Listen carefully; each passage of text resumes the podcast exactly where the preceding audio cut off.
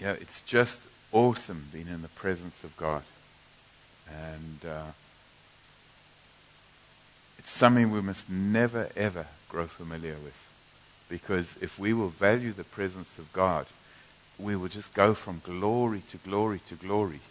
And God just unfolds His splendor, and it's never ending. He's fathomless, He's bottomless, He's never ending. So let's ne- never ever tire of gathering together, as it says in he- the book of Hebrews. Father, we thank you. We thank you, Lord, for the blood. We thank you for the new and the living way. Thank you, Lord, that we come boldly right to the throne of God. Thank you, Father, that you've stirred us. You've baptized us with fire, with love, with power, and with sight to see. Lord Jesus, you said, unless you're born again, you will not see the kingdom of God. We can see. We can experience. And Father, we pray today that we will go on in understanding. You've given us mighty keys, the keys to the kingdom. That we, as your, your priests and kings, we, as your family, your ambassadors, Lord, we can show forth your virtues, your perfections, your wonders, your kindness, your love.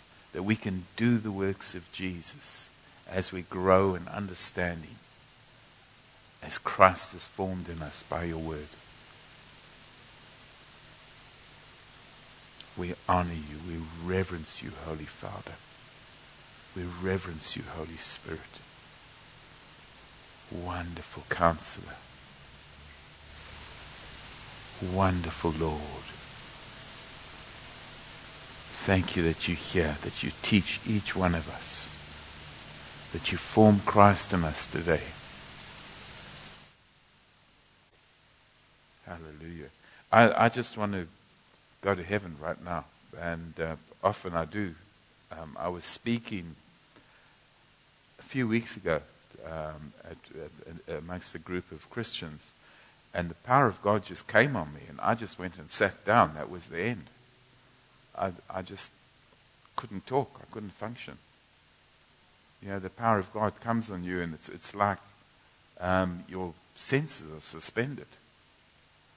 And I'm starting to feel some of that now. oh, God. We thank you for your presence. Wonderful presence.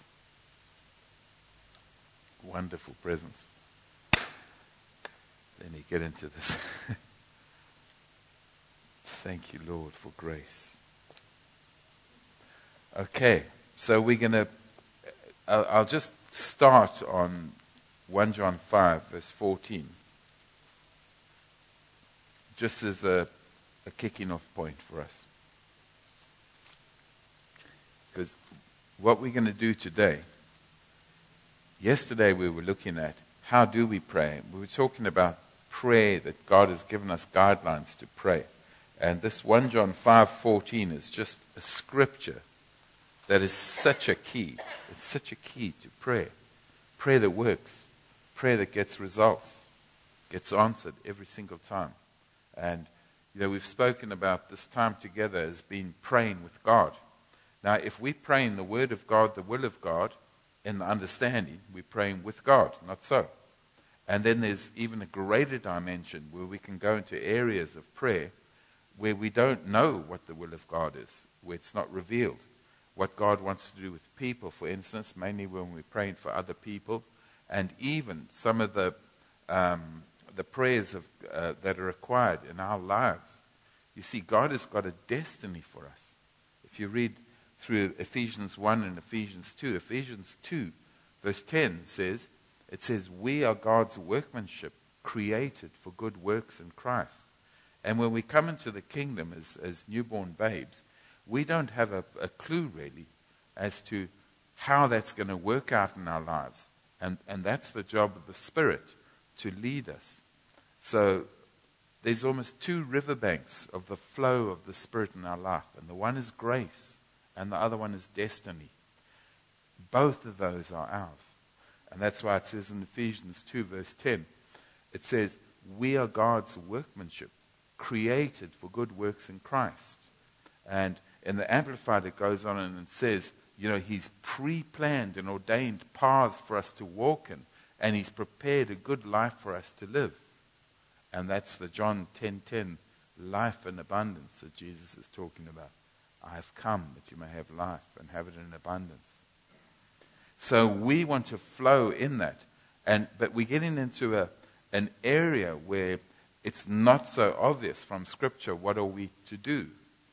It's, it, when it comes to destiny and the future and, you know, where we live. And it even says in, um, in the book of Acts, is it Acts 17, verse 26, where it says he's decided who's going to live where, when they're going to live. It's just amazing. So we want to start harmonizing with what God is doing. You know, I can remember sitting um, and watching, and uh, someone was tuning the bass guitar, and the the drum, the snare drum, started rattling, you know, vibrating in time with the the bass guitar, and that's really we've got to start vibrating in harmony with God in our lives. So let's read 1 John 5. So, some of what we're going to do is we spoke yesterday about prayer and understanding, really, and how we should approach God. And this was one of the key scriptures we looked at. So, I'm going to pick up here and then we're going to move on. So, it says, 1 John 5, verse 14 says this This is the confidence, the assurance, the privilege of boldness which we have in Him. We are sure that if we ask anything, make any request according to his will, in agreement with his plan, he listens to us and hears us.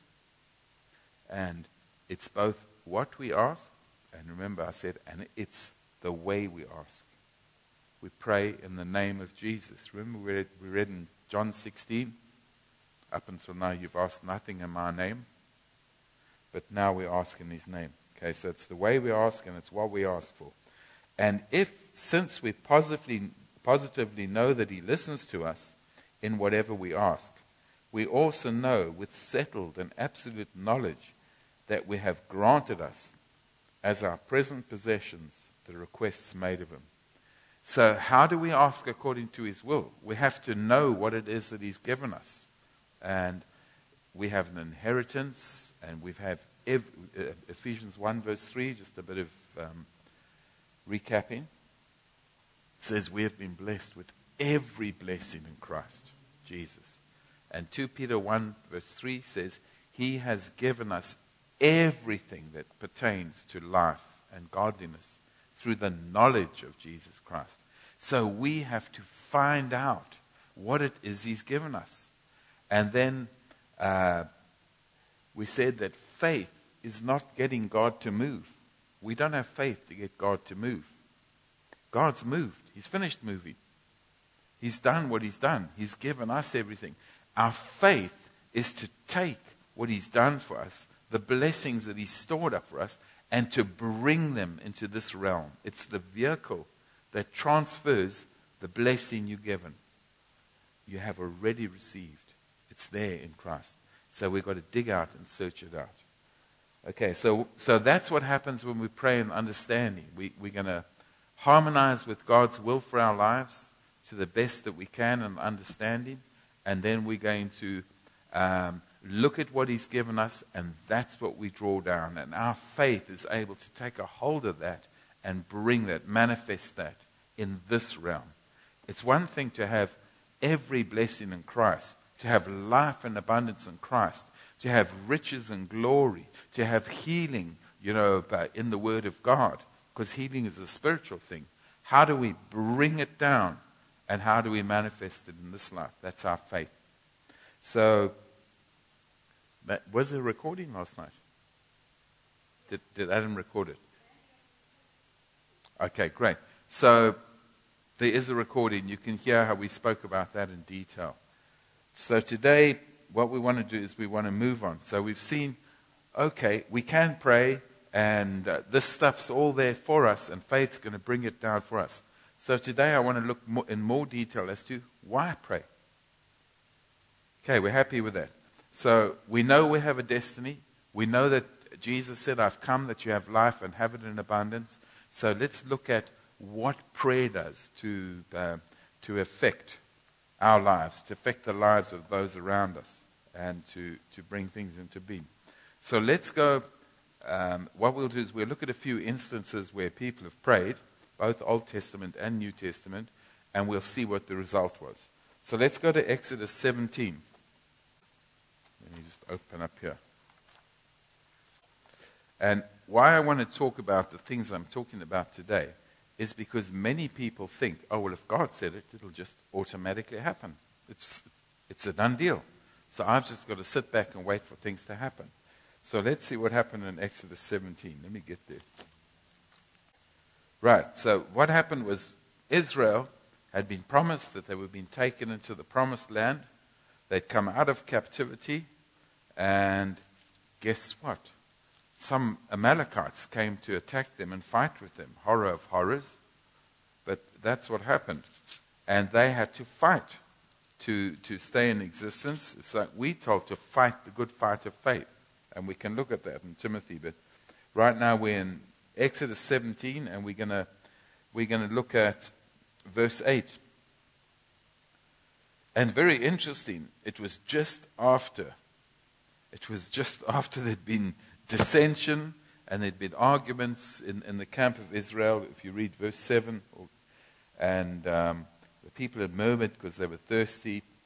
But in verse 8, it says, Then came Amalek, descendants of Esau, and fought with Israel at Rephidim.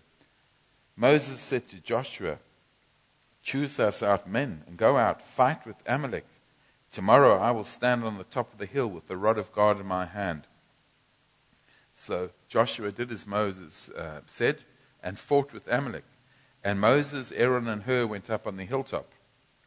When Moses held up his hand, Israel prevailed. When he lowered his hand, Amalek prevailed. Now we're looking at principles. Understand the difference in the Old Covenant, the New Covenant, is how we relate to God. But the principles, the, these are demonstrations of, of what happens in the spirit realm. So look at verse 12. It says, Moses' hands were heavy and grew weary. So the men took a stone and put it under him, and he sat in it. And Aaron and Hur held up his hands, one on one side, one on the other. And his hands were steady until the going down of the sun. And Mosh, uh, Joshua mowed down and disabled Amalek and his people with the sword. Sword, speaking of the word of God. So here's, here's a case where God has said, I'm taking you through the wilderness into the promised land. At that stage, everything was on for that generation. They hadn't had their report of the spies going in the land and coming back and all their unbelief and complaints. And, um, you know, then that they lost the right to enter the promised land and they died in the desert. But at this stage, that's where they were headed. That was God's will. You agree? God wanted them in the promised land. He was taking them into a land of milk and honey.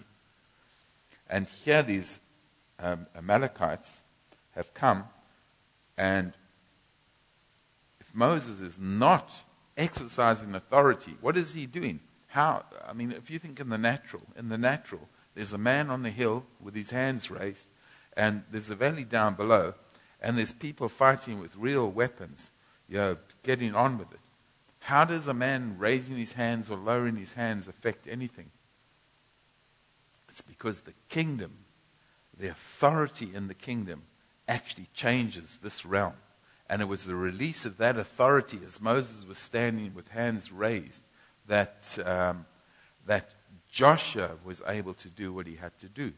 And it's the same thing with us. As, as we are praying, and you can look at Paul over and over. There's Paul, great preacher. Ephesians 6.19 would be a case in, in mind, where Paul's a great preacher and he's written half the New Testament, and he's saying to the Ephesians, he's saying, Please pray for me that words are given me, that I can boldly proclaim the gospel. Paul, You've got all these revelations. You've been caught up into the third heaven. Paul, uh, you've seen wonderful things that you can't even speak of. And you're saying, please pray for me that I'll have words to speak. He's the master at presenting. You just read the book of Romans or, or the book of Hebrews. What brilliantly um, worded and put together arguments and explanations of, of, you know, of, of what Christ has done. The theology in there is amazing, but the way he explains it is amazing. And he wants words. Because when he gets those prayers, the words flow. I've got people praying for me right now. We've got a prayer team. And I know many of you prayed for me, and I thank you. That words will flow. Because we don't want words for words' sake. We want the words, the words of God. We want the words that are spirit and life. We want the words that are sharper than the two edged sword.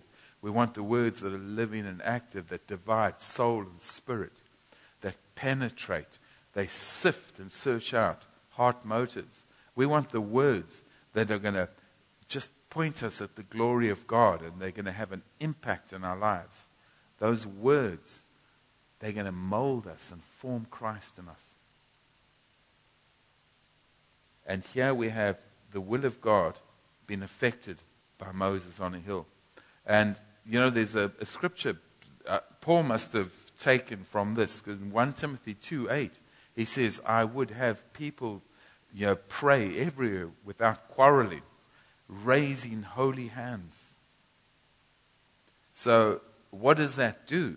It, it, it helps the power, it puts the wind of God, if we want to put it that way, behind us. It energizes us. Israel were energized in this battle, and they were able to, in the power of God, because of the energy that was being released into them, they were able to overwhelm these Amalekites.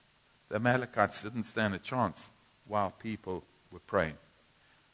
Aaron and Hur with Moses up on the hill. So prayer, in this case, I, I just think maybe the, the, the, the, Bible would have ended at that point if Moses hadn't done that. It's, it's, a, it's a, a, a critical key in the steps of God. It's the same in our lives.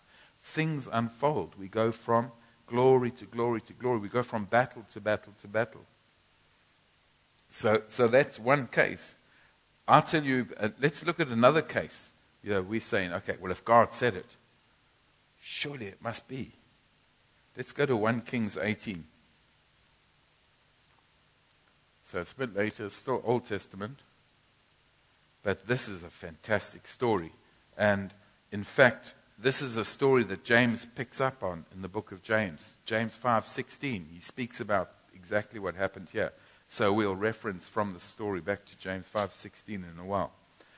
But this is the story of Elijah and if you read well we'll start in chapter 17 and just read the first few verses. I'm not going to read everything.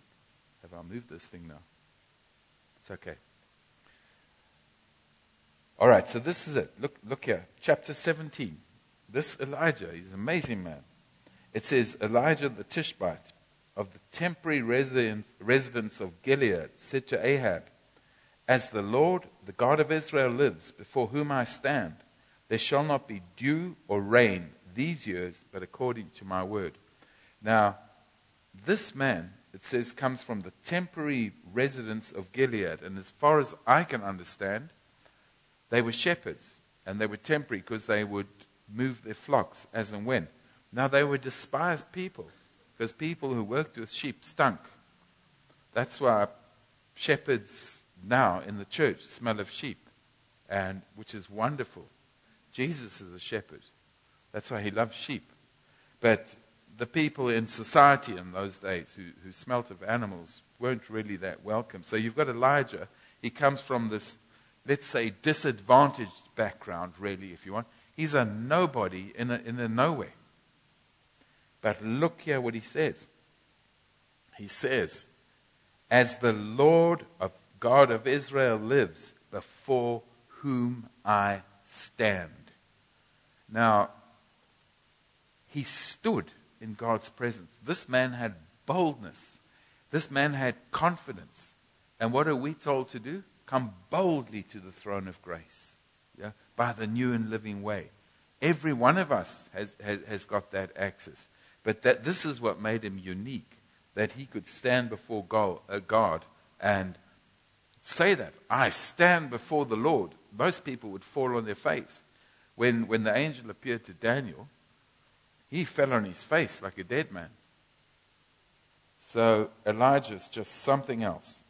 Anyway, he says this um, As the Lord God of Israel lives, before whom I stand, uh, there shall not be dew or rain these years, but at my word. Now we'll see that God has, has spoken to him. And, the, and, and then the, the Lord sent him off into hiding to the place where he was going to be. We won't carry on reading that, but he was fed by the, the ravens, and it's just a wonderful thing happens. And then he, the, the brook dries up and, and he moves on. But look at now chapter 18. Let's go to chapter 18. It says, After many days, the word of the Lord came to Elijah. Verse 1. In the third year, saying, Go show yourself to Ahab, and I will send rain upon the earth. Wow. God said, You see that? God said, I'm sending rain. So, so Elijah goes and shows himself to Ahab, and he speaks to Ahab, and we won't read about the, uh, all the things that happened, but it's just amazing when you do a study how he rebuilt the altar of the Lord. It was like he, and, and, and, and, and he, did a sacrifice, and the sacrifice was accepted. How that sacrifice just opened the people's eyes, and how the people, where he first asked them, you know, if Baal's God, serve him, and says if, if, if the Lord of Israel is God, serve him, and it says the people were silent. They didn't offer anything. They were apathetic, they were blinded. You think in the New Testament, Paul writes in 2 Corinthians 4, verse 4, he says, The God of this world has blinded the minds of unbelievers. But when sacrifice happened, it says, and the fire fell and consumed that sacrifice. Now, there's two things that happened there. There was obviously, obviously this uh, visible spectacle that happened, which caused Israel to respond to, wow, the fire fell. Well, the Lord must be God. But the, the sacrifice was accepted, and there was a spiritual blindness that came off of them, and they screamed out, The Lord, He is God, the Lord, He is God. And so they were able then to deal with the prophets of Baal. But anyway, he goes, to, uh, he, he goes before um, that happens, and then if we look at verse 42, or verse 41, Elijah says uh, to Ahab, you in verse 41? Go up, eat and drink, for there's the sound of abundance of rain. What is he doing? He's repeating the words that God spoke to him. He's speaking the prophecy. So that's wonderful. God said to him, Go show yourself to Ahab. I'm sending rain. He goes, he shows himself to Ahab. Baal worship's dealt with. And he says, uh, Go up and eat and drink, for there's the sound of abundance of rain. It's job done. Not so. I've delivered the word. We've done what we had to do. I can go home now. God, you will do it. Is that what he did? Nope. Is that what we do? Just think about what you do with the word of the Lord. Both the promises that you get and also the prophetic words. Because we're told not to despise prophecy. We take prophecy, we discern it, we um, check it out against the scriptures, and we get two or three people maybe to, to look at the word and see what the witness is in their hearts. But that's not the end of the story. Look what, look what happens next. Ahab went up to eat and drink. Good for him, yeah? Elijah went up to the top of Carmel. He bowed himself down upon the earth, put his face between his knees. Now, what is he doing? I'm told that that was the, how a Hebrew woman birthed. We know what he's doing because we'll have a look in uh, James 5, what it says. But he said to his servant, look at 43, go up now, look toward the sea. Obviously, that's the, uh, the, the weather fronts would come in from the direction he was looking. That's why I assume that that's where he looked. He went up and looked and said, There's nothing. Elijah said, Go again seven times. See, scripture is very brief. But what would have happened was, um, he would have gone, he would have looked, Elijah would have put his hand between his knees, Guess what he was doing? We'll see in James 5:16. He, he was praying. But Elijah was locked onto one thing with focus. You know, it's not like being in prayer meetings sometimes that we get in where one thing comes from this direction, and another thing comes from that direction, and another thing from that direction. And it's all a lot of noise, and I, I think it's a bit confusing because there's different prayers with different rules going on. It's like you know, you're all in a room and you, we're going to play ball together, but one's playing tennis, one plays rugby, one plays football, one's playing golf. Can you imagine? All ball games. It's all prayer, but there's just confusion. There's not focus. What's Elijah done? He's locked onto that word of the Lord, and he said, I'm going to stay on this thing. He keeps sending his guy back. Five times, six times, seven times. Elijah, you know, isn't it done? But he knows what he's doing. He keeps on the subject. He's focused. The seventh time, verse 44, the servant said, A cloud as small as a man's hand is arising out of the sea. And Elijah said, Go up, say to Ahab, hitch up your chariot and go down, lest the rain stopped you. So he even sees, often we as Christians, we despise small things. We see the beginning of something, we see the first fruits. And it's what I say to people when we, when we minister healing to them. Look for what God is doing. Do you remember in, in Numbers when the people were in the desert and they all, started getting bitten, bitten, by snakes? And you can see in Numbers 21, verse 9, um, Moses puts up the, the, the brazen serpent on the pole. And what were the rules? The rules were if you get bitten, you look at the snake on the pole and you will live. So it's, it's, it's very tempting when things go wrong or uh, when there's pain or things in your body. It's very tempting to look at what's happening. You know, imagine if the Israelites in the desert had said, Oh, I got bitten on my leg. Wow, it's got me there right above the knee. And oh no, look, it's swelling. Gee, it's gone red. Oh dear, I've been poisoned. Oh no. If that's what they'd done, I can feel my leg going numb. I can feel it. I can feel it. Oh, oh no, this thing's getting worse. It's getting worse. If they'd done that, they would have died. They focused on the snake on the pole. And if you read um, uh, John, the, the, the Gospel of John 3, verse 14, it's speaking of Christ being lifted up on the pole. And the rules are the same now. We look to Him. We look to Him. We look to Him when we've been healed. We look to Him when, when, when prayers have been answered uh, or, or been offered. And we're looking to Him the whole time. He's the source of life. We don't focus on the bad thing. It's very tempting. You read, I'm going on a rabbit trail now, but you read um, Psalm 23. And it says, The Lord is my shepherd, I'll not want. And he lays me down in green pastures. You know, he leads me in still, uh, beside still waters, and, and he restores my soul. And then it says that he prepares a table for me, before me, in the presence of my enemies. Now that is amazing. So what do you do? Do you go and feast on the table? Say, wow, look at that. Because God's got a table full of good things. Wow, there, look, strength ah, oh, I'll have some of that. And you eat strength. And uh, then you look around, you say, oh, there's, there's, there's love. I'm going to feast on love. And then you feast on love. And oh, I can feast on presence. I can, all the goodness of God. There's healing. There's joy. I'm feasting on that. And then it says, tables in the presence of the enemies. And the enemies are standing all around, and the one shouting, Hey, hey, look at me. I, my name's lack.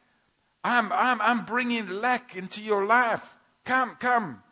Just pay attention. This is reality. I'm real. Listen to me. Look at me. Lack. I'm lack.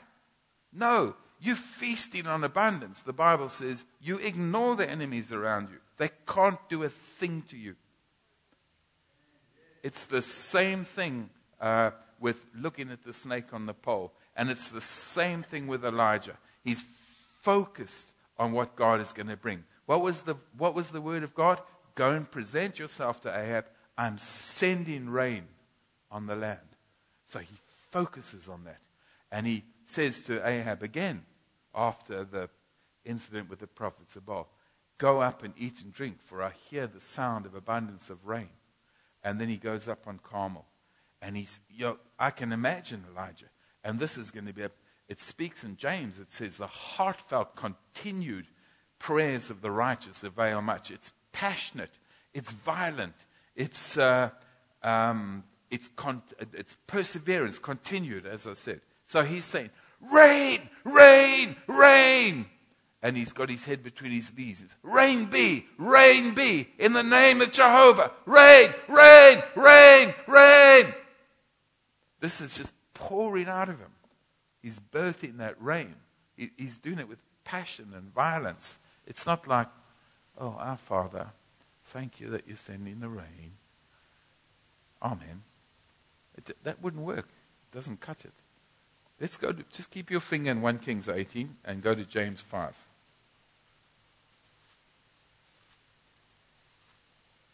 Why did Elijah have to go and pray if God said? Why do we have to pray if God said? Okay, James 5. Look at verse 17. Well, I like the end of verse 16. Where, so we read the end. Well, we can read the whole of verse 16. Let's not cut it out. Okay, confess to one another your faults, your slips, your offenses. Now, what is that speaking about? That's not speaking about confessing sin and saying to God, Oh, I am a sinner.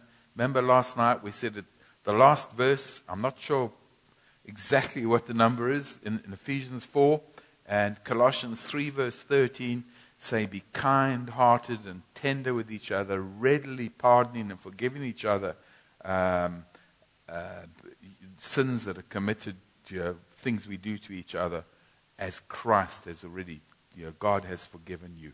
We're forgiven. Okay, so here we go. Confess to one another your faults, your steps, your false steps, your offenses. In other words, I'm insensitive and I've said something, I've upset someone. God loves harmony, and we, we spoke about that uh, Psalm 133 at um, the Blackman's house the other night. It says, Behold how good and pleasant it is when the brethren dwell together in unity. And then it carries on, it speaks about this. It's like the, the oil running down Aaron's beard, dripping down his tunic. And, uh, and it speaks about the dew running down Mount Hermon. It's only a few verses, that psalm. And then it says, and there God commands his blessing. He loves when we're in unity. That's why we have to guard above all else the unity of the brethren.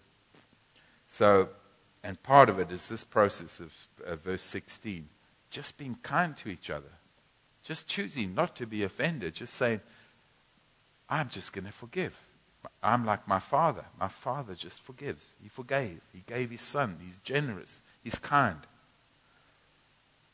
It says, So pray for one another that you may be healed and restored to a spiritual tone of mind and heart. Now, the next verse, or the next sentence, should I say, it says, The earnest, heartfelt, continued prayer of a righteous man makes tremendous power available, dynamic in its working.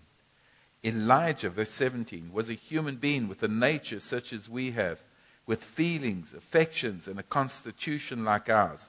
He prayed earnestly for it not to rain, and no rain fell on the earth for three years and six months. But I thought God said, James, did you get it right?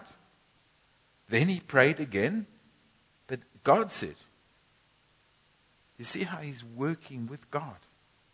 He's taking the word of God and he's praying that word. He's, he's that conduit for, the, for, for, for God's will and for God's um, works to be manifest and the power of God to be released into the earth to change the weather. So it says he prayed again. This is what we were just reading about from uh, 1 Kings 18:42 onwards.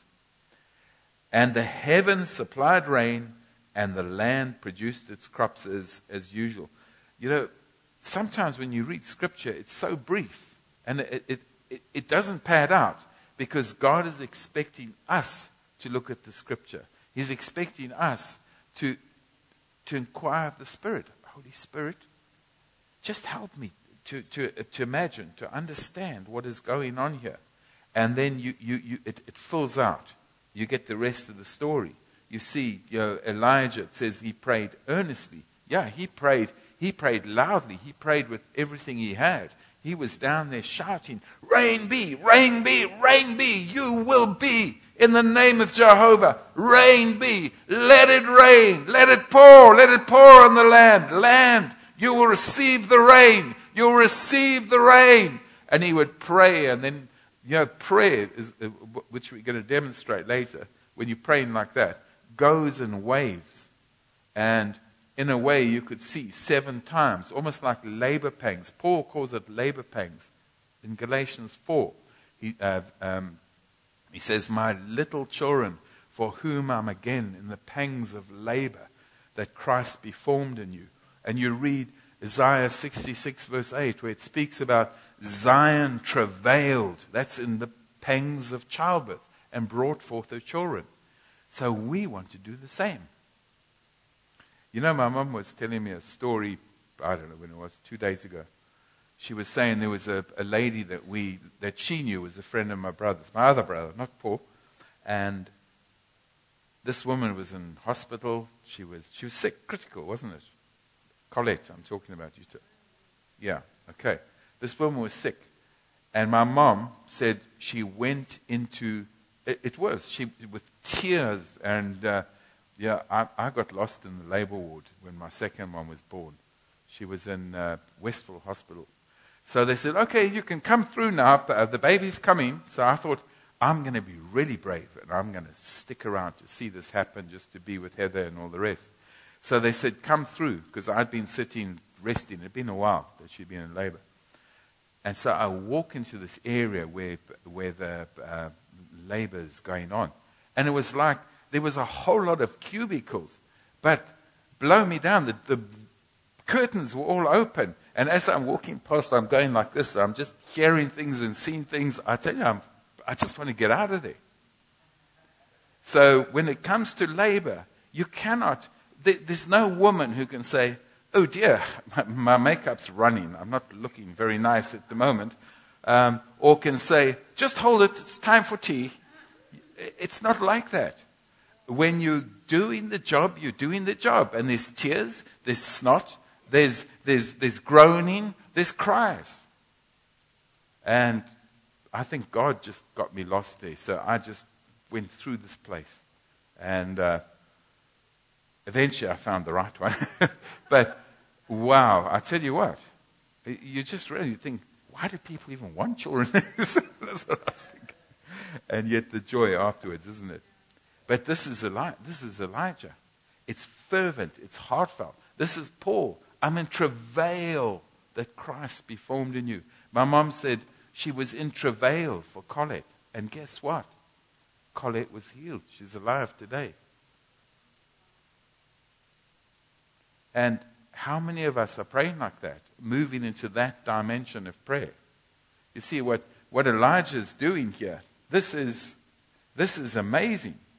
It's focused and it's not stopping until the job's done. Now, for us in the new covenant, working with the Spirit of God, how do we know when the job's done?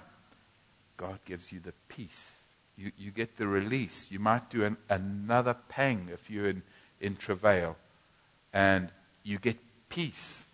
And that fits in with Philippians 4, verse 6, where it says, you know, have no anxiety or have, be anxious about nothing, but present your petitions with thanksgiving. And it says, and the peace of God will guard your heart and guard your mind. You know, when, when the peace of God's on me, I, I just don't care. People can say this, that, and the other. I say, God, I have peace. It says the peace of God in the Amplified will garrison about you. That's a military term. It's like you have this force field. Remember Star Trek? They have warp shields and all sorts of stuff when they're trying to shoot these, um, these spaceships down. They say, shields up. That was all nonsense anyway. But uh, it's that same. This is the reality. This is the real thing. The peace of God garrisons around you. And the kingdom is righteousness, peace, and joy. The currency of God is peace. he doesn't get alarmed. So it says, Elijah prayed earnestly.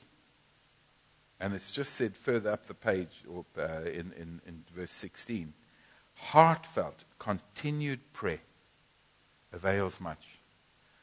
Okay, so was it necessary? Does anyone think it was necessary for Elijah to pray, even though God said? Well, James thinks it was necessary. He says it didn't rain because Elijah prayed that it wouldn't, and it did rain because Elijah prayed that it would rain. And he doesn't say, God said, I'm sending the rain. And God had said, I'm stopping the rain. Now, if you think about it in terms of, we, we, we also mentioned yesterday about how prayer in Ephesians 3, verse 20, it speaks about how God is able to do beyond, exceedingly beyond what we can ask, think, or even imagine, according to his mighty power at work in us. So, how would we have prayed maybe if we'd done a little bit of research, said, oh dear, there's some Baal worship uh, in our land? Well, let's pray against the spirit of Baal. God had a much better strategy. He stopped the rain, didn't he? And he got the whole of Israel involved in this uh, affair because Baal worship was destroyed in the land. We might have prayed, oh, and we bind that spirit of Baal because we were coming with our own intelligence. But we want to have the mind of Christ, which we do have. We want to use that ability that's in us. We, we, we want to use the strength of God and the power of God. Okay, so shall we look at another case? Okay, I've got some cases of intercession. I'm not going to look at those. I've looked at that one. Um, let's go to Acts 12.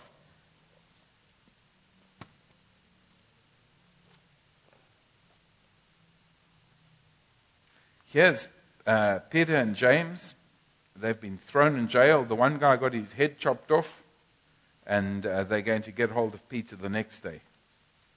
So let's have a look what happened. Acts 12 tells us the story. Verse 1 is probably a good place to start. It says, About that time, Herod the king stretched forth his hand to afflict and oppress and torment some who belonged to the church assembly. He killed James, the brother of John. I mean, this is close to home.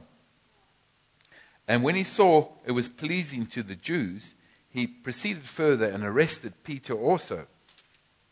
Okay, I'm skip reading. It says, When he had seized Peter and put him in prison and delivered him to four squads of soldiers, of four each, to guard him, purposing after the Passover to bring him forth.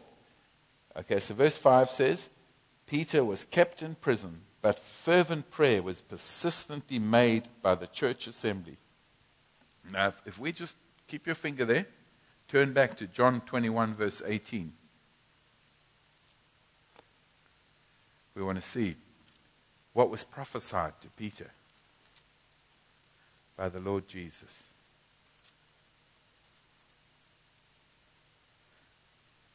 Okay, I took a little while to get there. So, uh, this is after Jesus is resurrected and he asks Peter, Do you love me? Do you love me? And three times. And Peter says, Yes, I love you, Lord. I love you. I love you.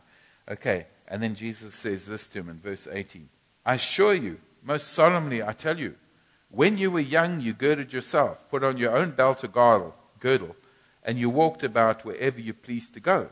But when you grow old, so now if Herod chops his head off, is he going to grow old?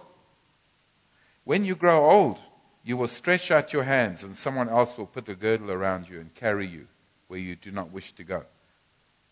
So that's been prophesied by the Lord Jesus. So that's the word of God to, to, to Peter. But Peter's in jail now, and the chances are he's going to get his head chopped off because James has had his head chopped off and he, he's you know, been martyred. So look what happens. Verse 5. So Peter was kept in prison, but fervent prayer for him was persistently the heartfelt, continued prayers of the righteous avail much.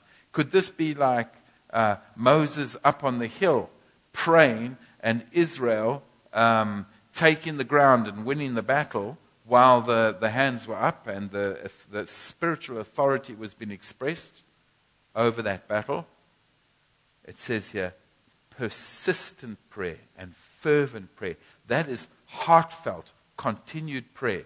Their Peter, their leader, their apostle, is going to get his head chopped off.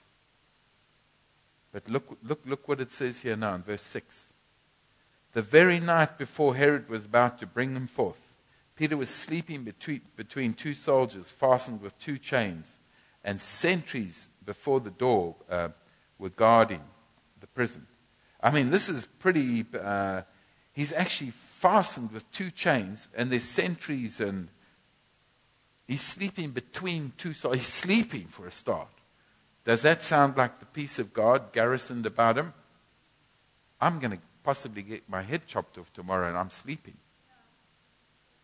There's just something amazing here. This is supernatural. And it says, Suddenly the angel of the Lord appeared and a light shone in the place where he was. And the angel smote Peter and said, Get up quickly. And the chains fell off his hands. That's amazing. They just fell off.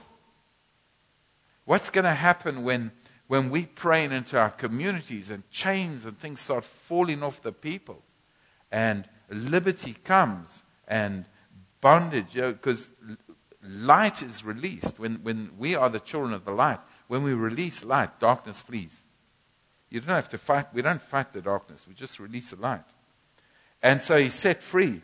And um, so he goes, he goes to where the churches pray. Okay, so at first he thought he was dreaming, but go, go to verse 12. When he became aware uh, that he was now free, he says he went to the house of Mary, the mother of John, whose surname was Mark, where a large number were assembled together and praying. Now, we're going to learn to pray like that. We're going to learn to pray where there's a release of God's power because there's focus and there's purpose, and the prayer is prayed until it's finished. All right, so he knocks at the door, and someone comes to answer called Rhoda. And says she, she recognized him, and, but she didn't open the door. She left him at the door um, and went to tell the other people. And this is what they said to her. Now, is this prayer in faith? I, this points to, this says to me, I think they were praying in the Spirit because without faith, it's impossible to please God. And yet, with God, when we pray in the Spirit, what is happening is our spirits, by the Spirit within us, are praying, but our mind is unfruitful. In other words, our mind is not involved. And faith, that area of holding to the promises of God, that area of being certain you know, and, and receiving the substance of things hoped for. Uh, it, it's in the mind that our minds are, are holding on to the things of God. Believing's in the mind. Believing and, and, and in the heart. But it, it's your mind first where you believe. Because, and believing is a choice. You choose to believe, your ears open, you hear the word, and it drops in your heart, comes out your mouth. But they said, Oh, you're crazy. Look what it says. They said, It's his angel. These are the church pray. I believe they were praying in the Spirit, and God, in, uh, in, in, in His grace and kindness, has bypassed their thinking. They're still learning the things of God. The church is very young. And uh, so Peter's there, and eventually he carries on knocking, and they let him in, and um, he was restored to his brethren. Now, what would have happened if they hadn't prayed? Why does the scripture say fervent? It, it puts it, it says, look at verse 5. Peter was in prison, but fervent prayer was being prayed. How did Peter get out of jail?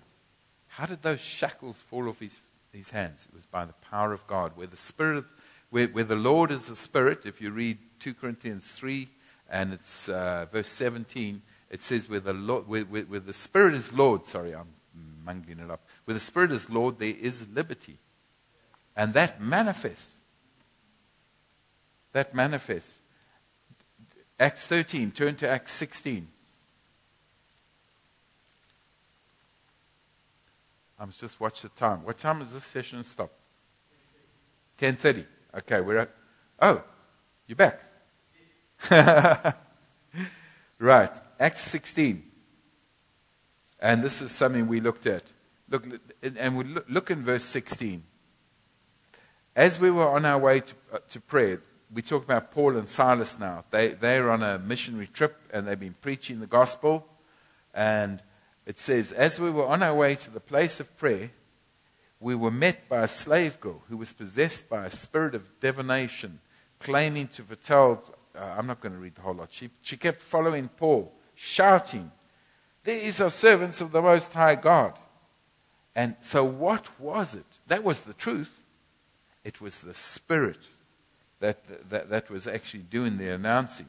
And uh, so, Paul, it says in verse 18, turned and said to the spirit within her, In the name of Jesus, come out of her. And it came out.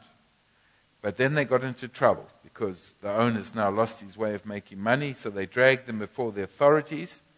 And let's have a look here. It, sa- it says, verse 22 the crowd joined the attack upon them. and The rulers tore their clothes off and they were beating them with rods.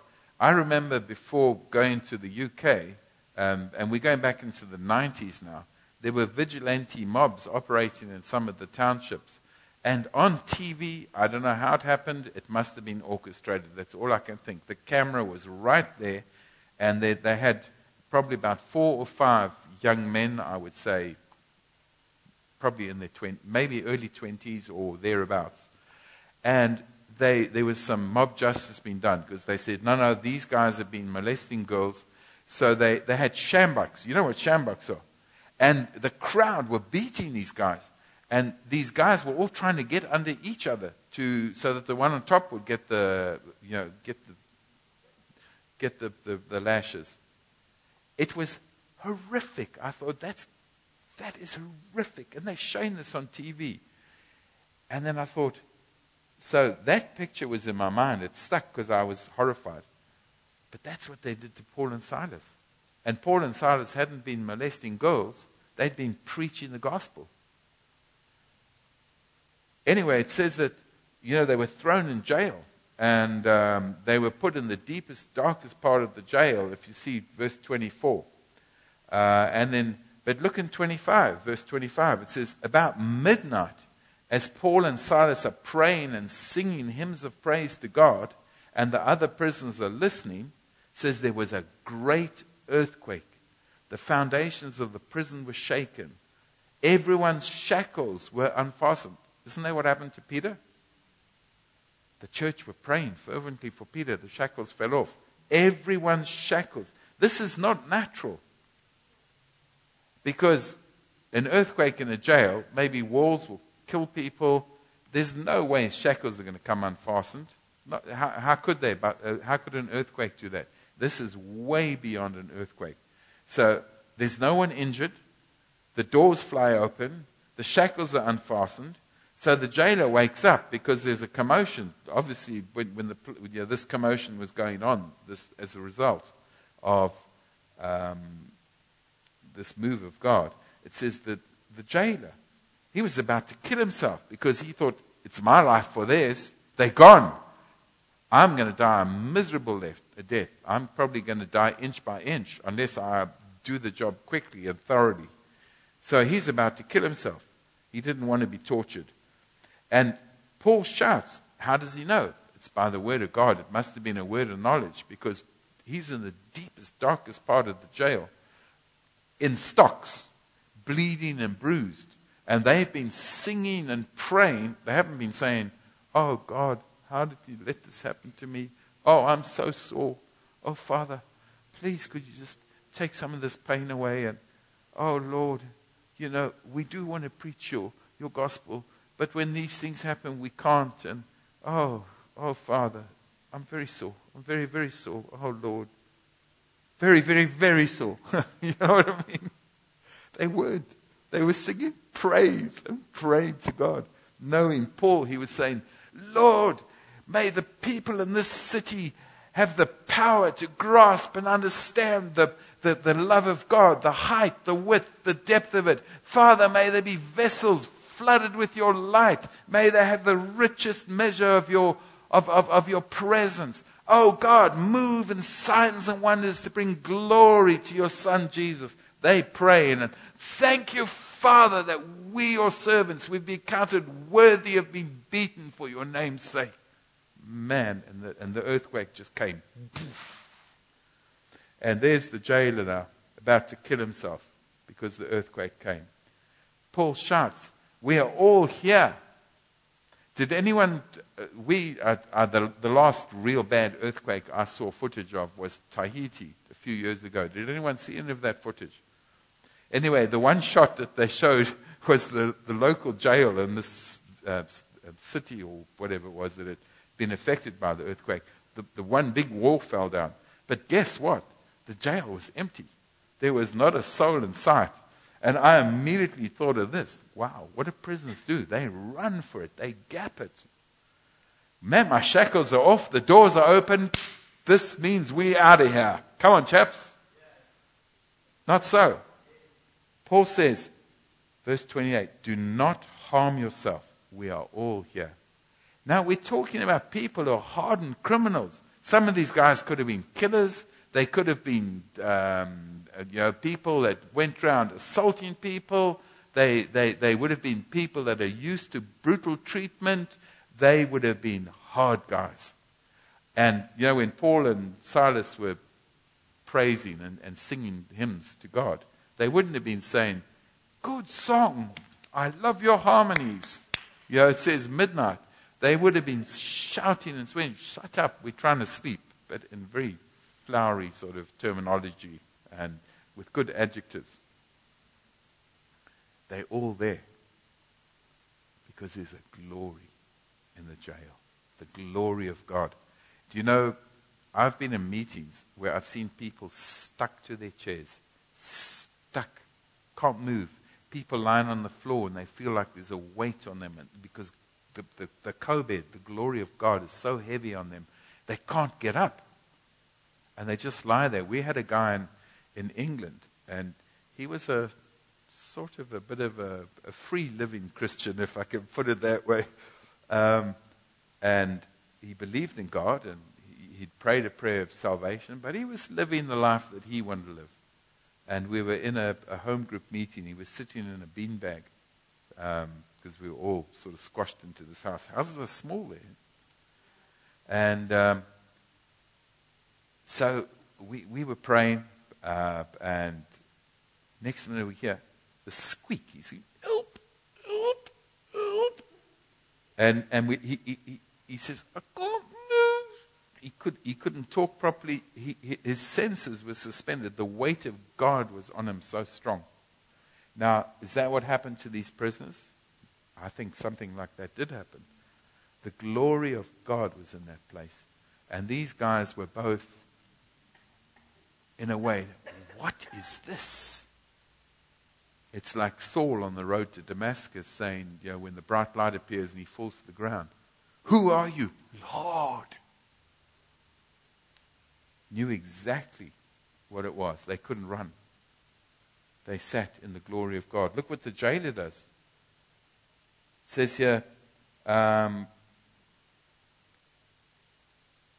verse 29. I'm just trying to see where this it says. The jailer called for lights and rushed in, and trembling and terrified. This is a tough man. He probably isn't scared of death, but he's scared of God. Because he probably brutalized the prisoners. I'm just guessing. They would have put a pretty fierce character in charge of that jail if these were bad dudes. Not so. He's terrified. Terrified.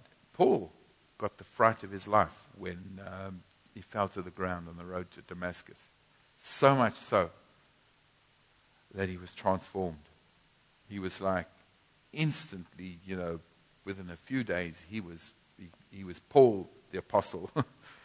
he went off and he learnt his craft. And what does the jailer said, say? He says, he brought them out the dungeon. So he, he, he went and he, he, he, he fell before Paul and Silas. Suddenly he's really respectful of these men of God. And he says, What is necessary for me to do that I may be saved? And him and his whole household were saved. I don't know, it doesn't say comment on the prisoners, but I should imagine that many of them were saved. Now, if Paul and Silas hadn't prayed, what would have happened? Do you think God would have just done that sovereignly? He's chosen, He's given us the keys of the kingdom.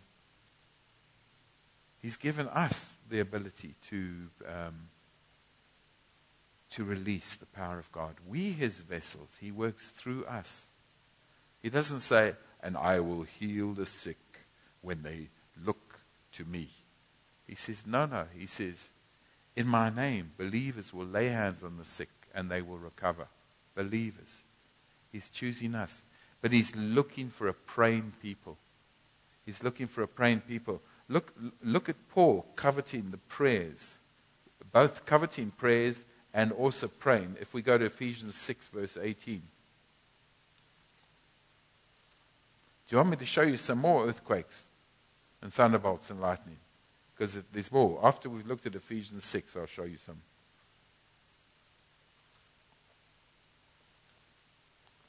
It says here.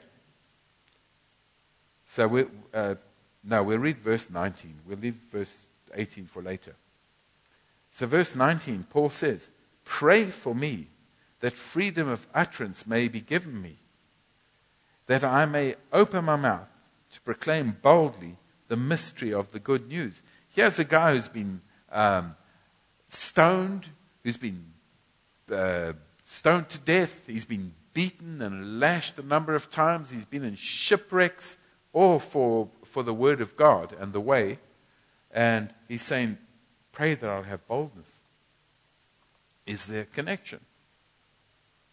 Are we praying for our leaders? Are we praying for our government? Because we want them to, to, to move in harmony with what God is, um, is wanting to happen. And we want in the wind of God behind their backs. So that's Paul. Look at verse 20. So he says, That I may boldly proclaim the good news, the gospel. And verse 20 says, For which I am an ambassador in a coupling chain, that I may declare it boldly and courageously as I ought to do. And he sure did. Okay, so let's look at Psalm 18. Psalm 18. I'll get there. Right, here we go. So this is a psalm of David. And he, he's singing and praising God. And he says, I love you. And, O Lord, my strength. The Lord is my rock. Uh, and then he goes to verse 4, where he speaks about, so he's been praising God, and then he says, The cords or bands of death surrounded me. The streams of ungodliness and the torrents of ruin terrified me. The cords of Sheol surrounded me. The snares of death confronted. He's in a bit of a desperate place. Look what he says in verse 6. In my distress, I called upon the Lord and cried to my God. He heard my voice at his temple, heavenly dwelling place, and my cry came before him into his ears. Then the earth quaked. Does that sound like a bit of an earthquake? Huh? The earth quaked. The foundations of the mountains trembled. They were moved and shaken because he was angry. Smoke went up from his nostrils, lightning out of his mouth uh, uh, devoured, and coals were kindled by it. He bowed the heavens uh, and came down. And he rode upon a cherub. And if we read further on, verse 12, for instance, out of the brightness before him broke forth thick cloud, clouds of hailstones and coals of fire. The Lord thundered from the heavens, and the Most High uttered his voice amid hailstones and coals of fire. He sent out his arrows and scattered them. Do you remember? Um, it was 2 Kings 13 where, where there was war going on uh, in Israel, and Elisha was old, and it says he was sick. And the king of Israel came to him and said, You know, my father, my father. And uh, so Elisha said to him, uh, Give me a bow and arrows. And he, and, and he put his hand, well, the king was holding it to shoot it out the window, and he put, Elisha put his hands on the king's hands. And as they shot the arrow, uh, Elisha prophesied and said, Behold the arrow of God's deliverance. And then he said to the king, Strike the quiver on the ground. And the king went, he struck it maybe three or four times. And it says the prophet was angry. He says, Now you're only going to beat the enemy three or four times. But if you had struck it at least six times with some sort of vigor, then um, you would have thoroughly routed the enemy. And why is that? Because the arrow, the arrow is the word of God. So the king did not respect and honor the word of God, and he was dull and uh, blinded to spiritual uh, truths.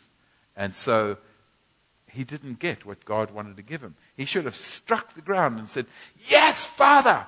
Well, they didn't call him Father, whatever he called him. Yes, mighty God, Yahweh, thank you for victory. Thank you for victory for your Israel, for your people. Thank you, Lord. It's done. It's done. They didn't do it. And sometimes we like that. We're a bit dull and apathetic. So now we're going to sharpen our eyes and we're going to look and we're going to see and we're going to understand the power of prayer. But we're going to learn to pray in harmony with what God's doing, and we're going to expect shackles to come off. We're going to expect prison doors to open, people that are in bondages, people that are in addictions, people that are in situations that they can't get out of. They can't change, they, they seem to be caught in patterns of behavior, mindsets that are ungodly. We're going to pray. We're going to pray. And the Word of God, He's going to send His arrows, He's going to send His words and those words will heal them. It, they will transform them. They will change them. And those words, those arrows, will be in the mouth of the preachers and the people who are ministering God. Those words are not going to return void. Because when the word, look at Isaiah 55:10. Just have a look at this, the word of God. I just find this wonderful. Got to find it. All right. This is what God says about His word. He says, For as the rain and snow come down from the heavens and return not again, but water the earth and make it bring forth and sprout, that it may uh, give seed to the sower and bread to the eater, so shall my word be that goes forth out of my mouth. It shall not return to me void. And when we pray, we say, God, we're praying for so and so, that you give them words that they can speak your word boldly, that they can speak it courageously, that they can speak it accurately as you would want, that your word, Father, is respected and honored, and Lord, it, it, it, it has its place in our lives. This is what he says. The words that come out of my mouth, it says, shall not return to me void without producing any effect. Useless, it says in brackets here. But it, it shall accomplish, talking about the word, the whole word, it shall accomplish that which I please and purpose, and it shall prosper in the thing for which I sent it. Isn't that so? Do you want to be praying for God's word? We don't want intellectual words off a page because there's lots of people with good theories. Lots of people can read these words and they say, oh, the philosophies are rather marvelous. And what a, I'm, I've spent too long in England, haven't I? You know, what a marvelous thought. And we have people that aren't born again in the pulpits. And there's this intellectual study and people doing doctorates in theology, and it's mumbo jumbo, dead stuff coming out their mouth. We want the real word, and we ask God for the word. Paul asked God for the word. We ask God for the word. And I, I, I'm just excited to think that whoever preaches in, in, in, uh, to you guys, because you get the benefit. You, if you pray, say, Lord, we thank you. Alan's preaching this Sunday, and I thank you, Father, that life will flow out his mouth. The words of God, rivers will touch us. Because who gets the benefit? The people who hear. And you know, the amazing thing about the rivers of God that are in us, we are both the source and the beneficiary of those rivers. Because when rivers flow, they polish stones. We're the living stones. So I'm watching the clock. I'm so aware of time now. I, I don't want to get into something new. So this word, this word is amazing. And it's not just that the word is living and active, which it is. That's Hebrews 4, verse 12. And John 6, 63, Jesus says, The word I speak is spirit and life. And what is more, God is watching over it. This word is valuable. I remember I was on the stage once with a guy called Fintan Giacchini. Some might know him, some not. But he was a worship leader. And I was standing next to him because I was going to be doing something when he'd finished leading the worship. But it was like God suddenly opened my eyes. And I saw the words coming out of his mouth. And they were gold. And they were vibrating. And the, the word is living and active, sharper than a two edged sword. And it was going out. And as it was going out of his mouth, this word vibrating, I just saw ripples like in the, the atmosphere. It was like ripples on a pond. You know, when you throw a stone in a pond and it, the ripples go out. But this word and those ripples go out forever. It's eternal. Those words that are spoken are still going out. Living and active. It's, it's a valuable, wonderful thing. If we find the word, we find life. And we're not talking about life, natural life. We're talking about God life, Zoe life. The word is life. The word is light. That's why when that arrow went out the window, that was life and light going out the window. And that had the full attention of God, that arrow. Behold, the arrow of God's deliverance. And the quiver was, in a way, you know, banging the ground. I, I just see that as dominating the ground. I'm taking something that's greater than the ground and I'm hitting it. It's like putting the ground in its place, saying, This is the Word of God. Observe, feel, feel what the Word does to you when it's banged down on you.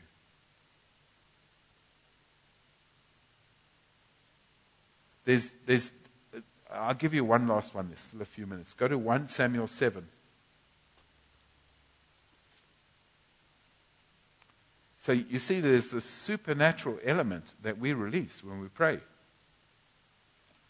So what was happening here in 1 Samuel 7 is that um, the ark had been lost. The ark came back, and Samuel said to the house of Israel, yeah, if you're returning to the Lord, do it with all your heart. He said, and then he said, and assemble in uh, Mizpah. So, verse 5 of 1 Samuel 7. Samuel says, Gather all Israel in Mizpah. I will pray to the Lord for you. So the whole, now they've been at war with the Philistines for, for years. So it says, they gathered at Mizpah and drew water and poured it out before the Lord and fasted. And they confessed their sins, said, We've sinned against the Lord. It said, Samuel judged the Israelites at Mizpah.